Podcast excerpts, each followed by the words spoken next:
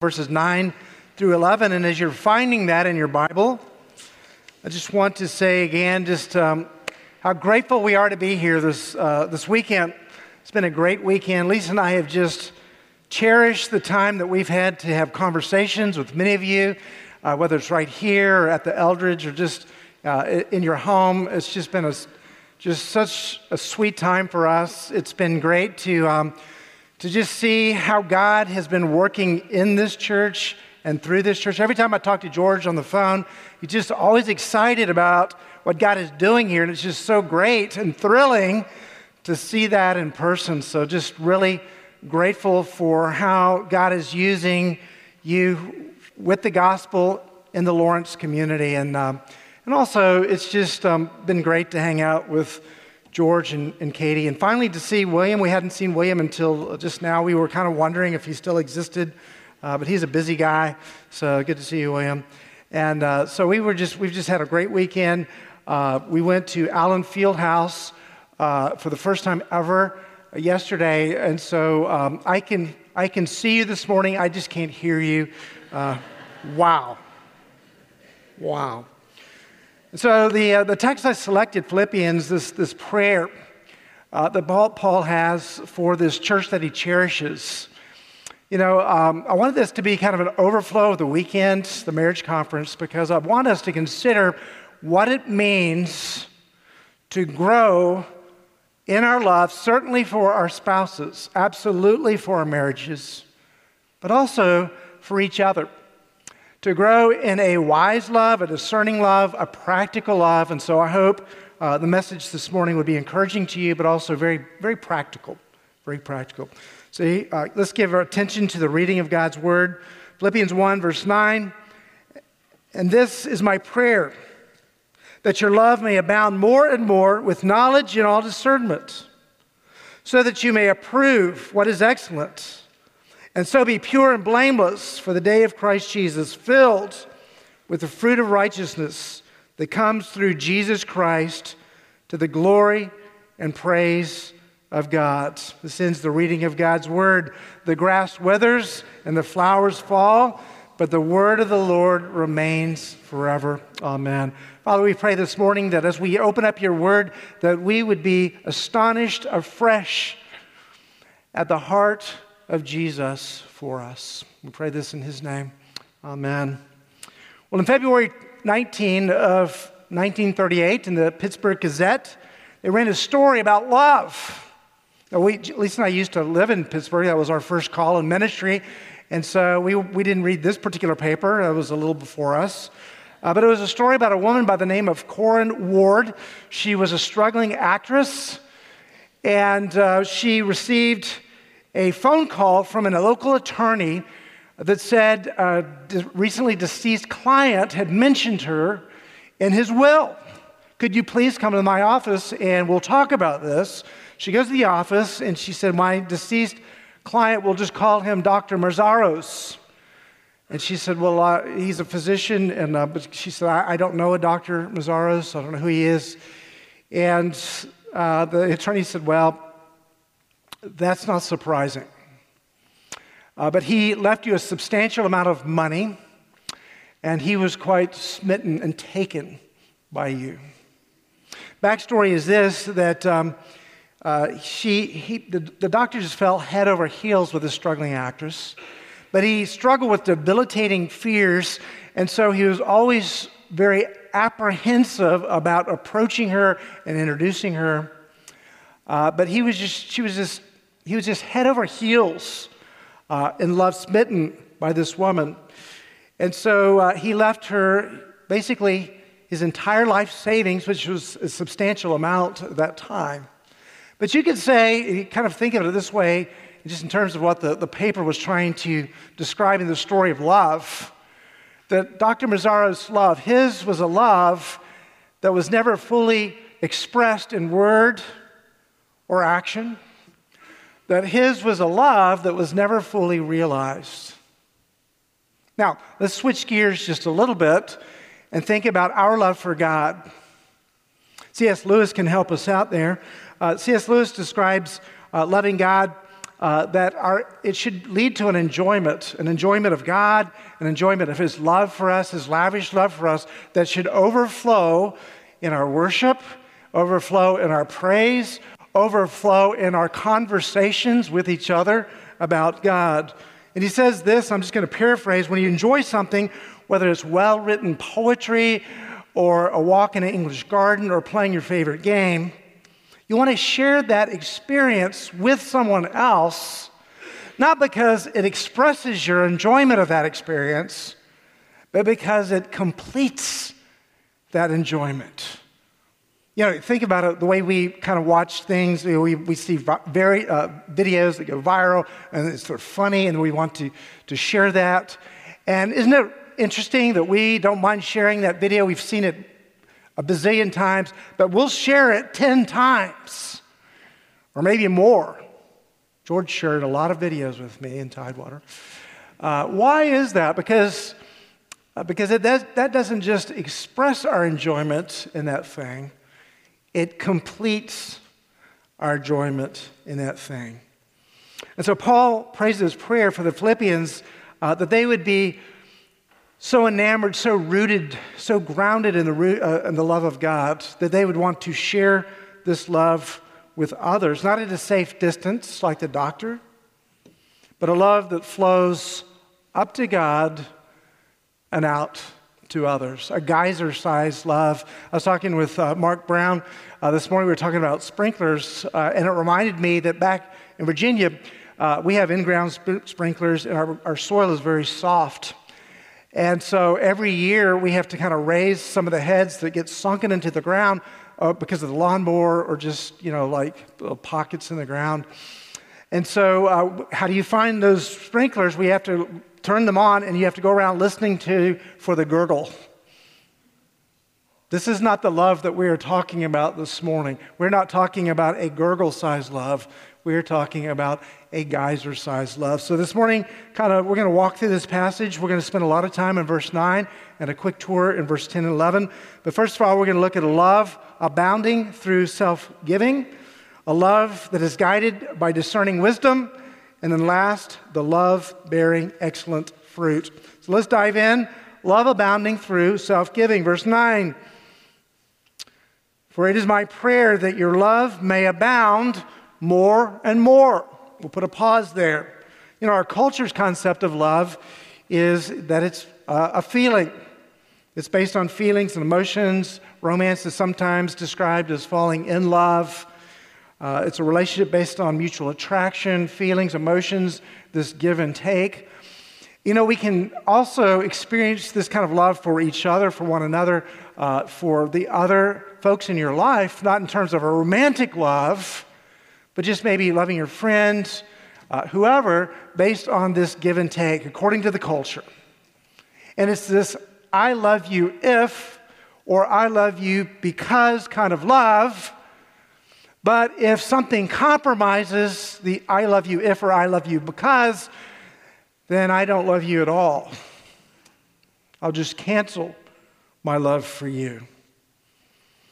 And so, for sure, because we're created in God's image, love does get in the mix of our emotions, right? Our emotions are part of how we are created in the image of God.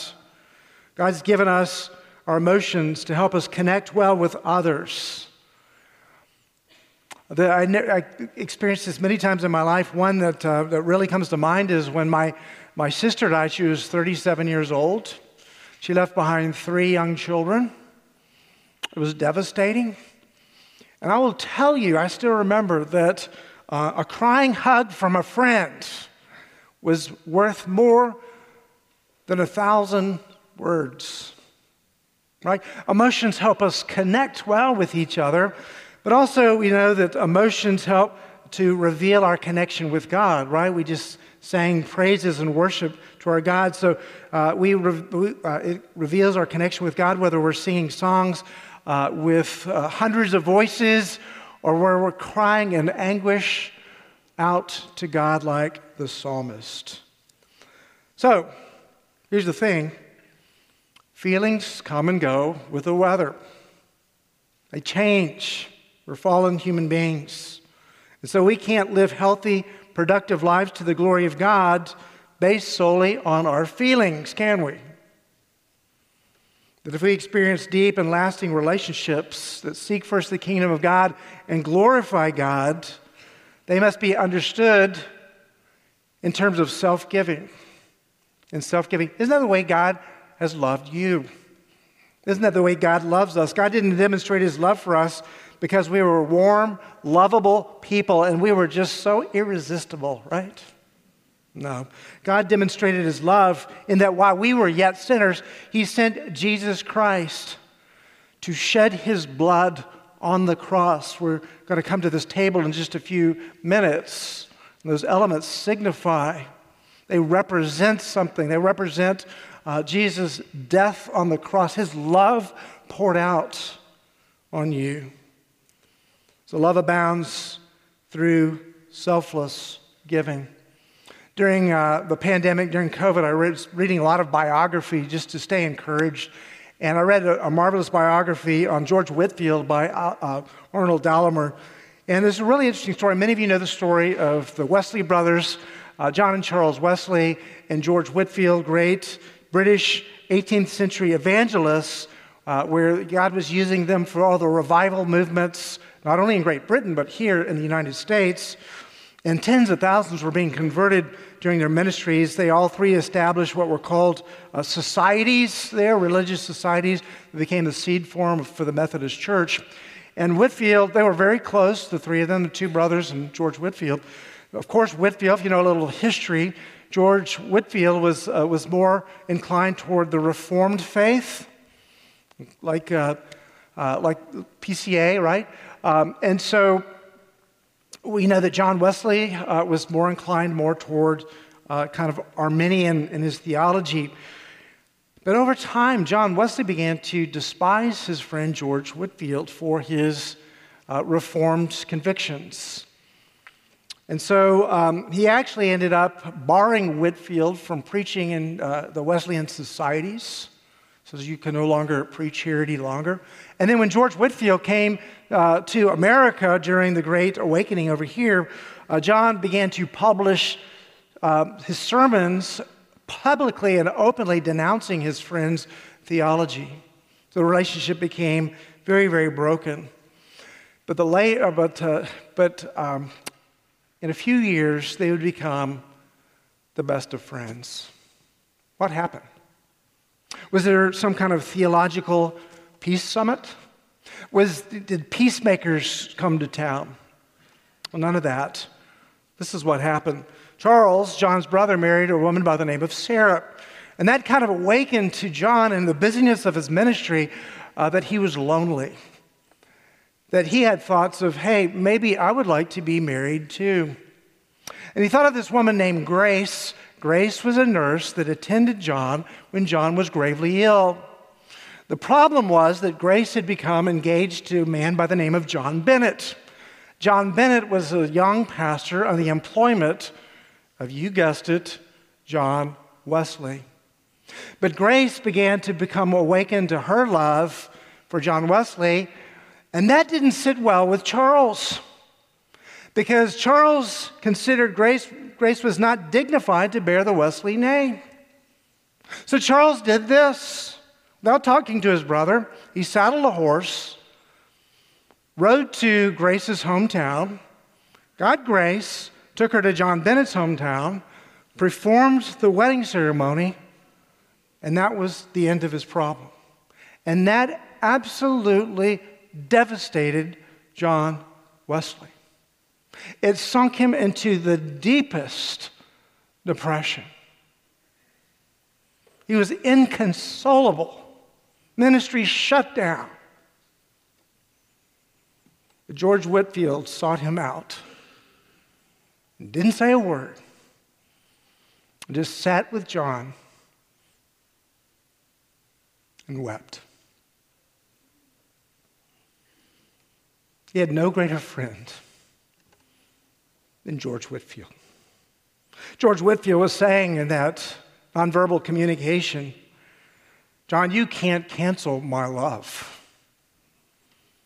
because you can't cancel God's love in me. A welcoming, unquitting love that flows through me to you.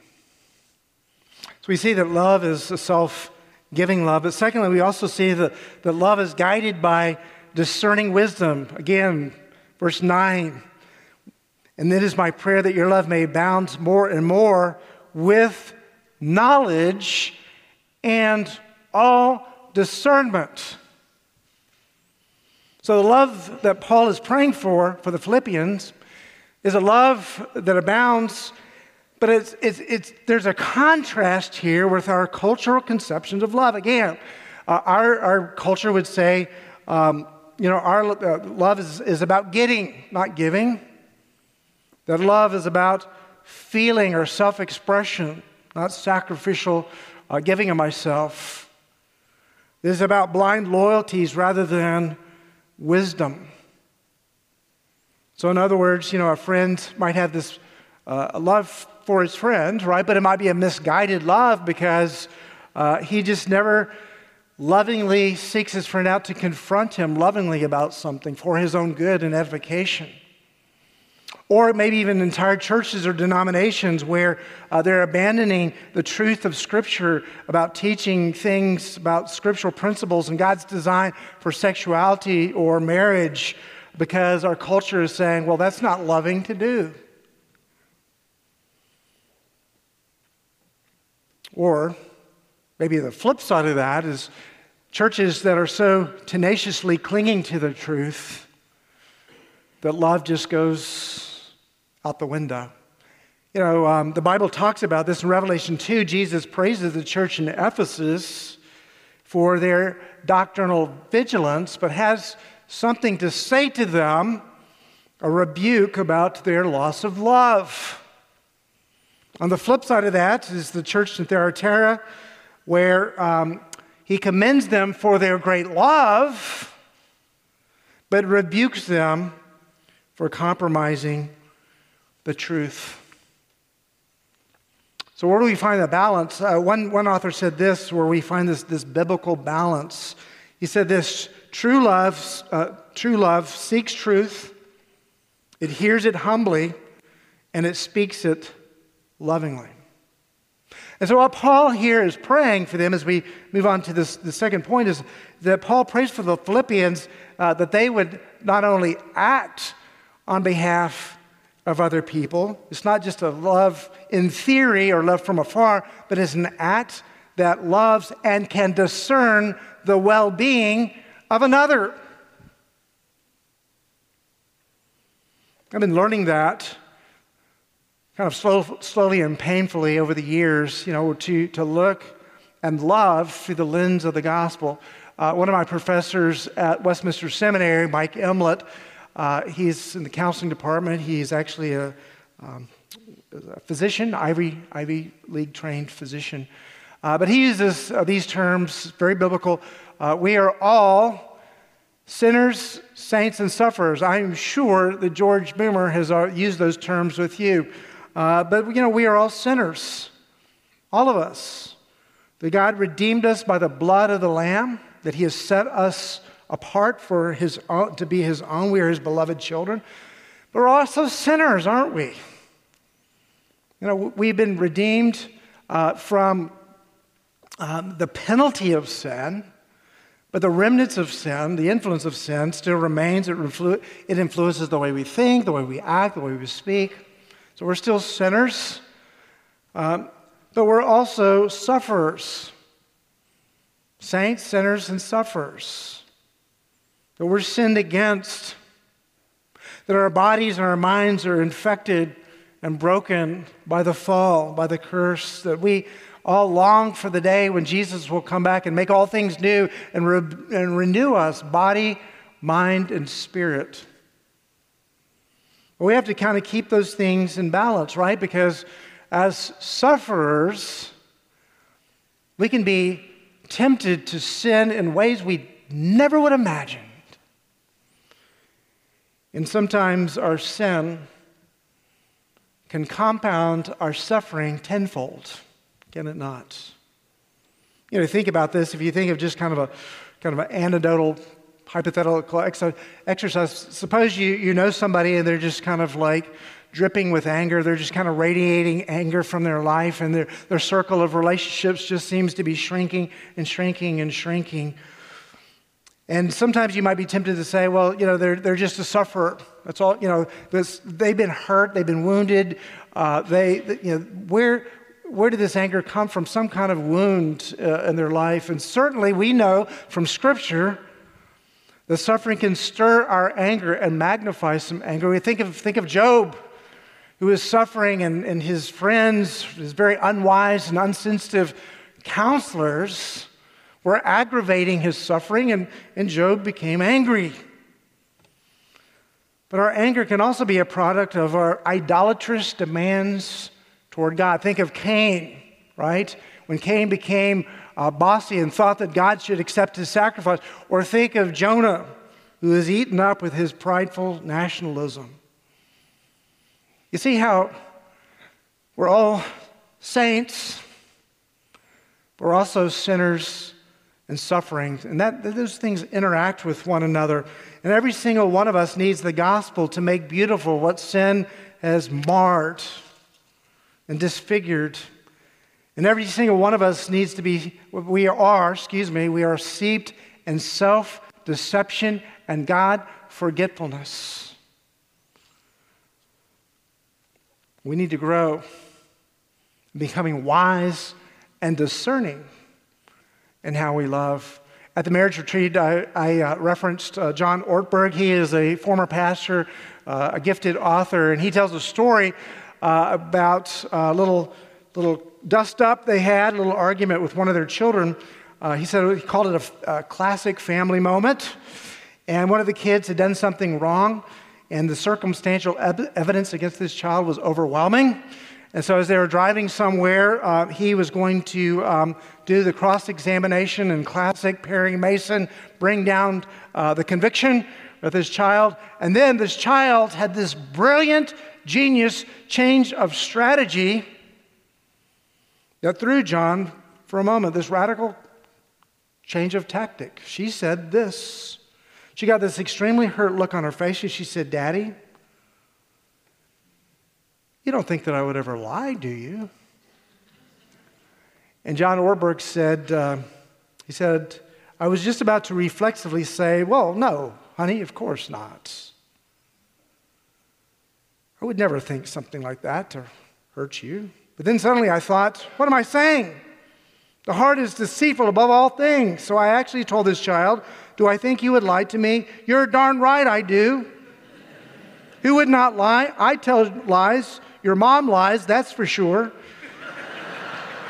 Everyone I know lies. I know in your best self you want to speak the truth, but for sure I think you're capable of lying. We are, all are, and we all do." And then this is what he says to us.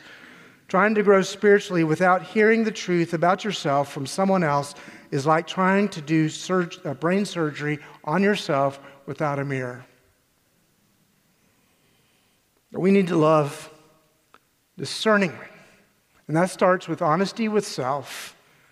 And it seeks, always seeks, the well-being of others. So we see this love, this love that abounds is a self-giving love. It is a discerning love, but last but not least, love that bears fruit. We're just going to take a tour, verse through, a quick tour through ten and eleven. So that, verse ten, so that you may approve what is excellent and be pure and blameless for the day of Christ, filled with the fruit of righteousness that comes through Jesus Christ to the glory and praise of God. Let's unpack that. See, this fruit that is nurtured in the soil of God's love will continue to grow in its capacity to know what is excellent.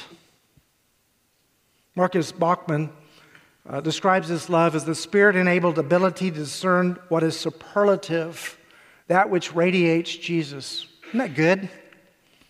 A Spirit-enabled ability to discern what is superlative, radi- radiating and seen in the life of Jesus. And that's helpful because life is just full of overwhelming choices. We don't have trouble distinguishing the big, issue, uh, big issues in life. Uh, murder, that is wrong. Uh, we see this, uh, this unmerited kindness uh, that is maybe unsuspecting, that snuck up on somebody, and it goes viral. We can recognize that. But there are a lot of gray areas we're just not so sure. We have to skip down to the comments section and read some of the comments because, well, I'm not sure what to think about this article. But as we're growing and experiencing God's love, as we're being informed by His Word, as we're being guided by His Spirit, we begin to choose what is best, the best priorities, the best, the best habits, the best pursuits, those things that radiate Jesus. And that makes us wiser because we become more discerning in how to love others. Also, we grow in, in holiness and blameless, pure and, and blameless. Pure means holy. Blameless literally means uh, not stumbling. He who does not stumble, he's not talking about being sinless. He's just talking about not putting impediments and weights and tripping things and hazards that would encumber us in our growth in grace, that we don't put that in our own path, but surely not in the paths of others, because we're growing in love for people. And as we begin to do this, we see that even trials and tests and even our sufferings are God's means to plant us deeper and deeper into the soil of God's love. Don't believe me? Romans five. Suffering produces endurance. Endurance, endurance produces character. And character produces hope, and hope will not put you to shame. Why? Why does hope not put you to shame? Because God's love is being poured into your hearts by the Holy Spirit who has been given to you. Grace. Grace. And that yields, verse eleven. A beautiful bumper crop of righteousness as you're growing in endurance and character and hope. You see, God uses trials and, and tribulations and sufferings to purify us, to make us holy, to edit the stories, the storylines and chapters that we insist to write for ourselves in our own lives. But contains very little pain, very little risk, very little beautiful risk for Jesus. We'll take that chapter out.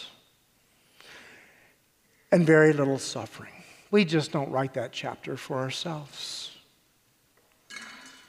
But that sadly yields, I'm sorry, that story sadly yields very little love.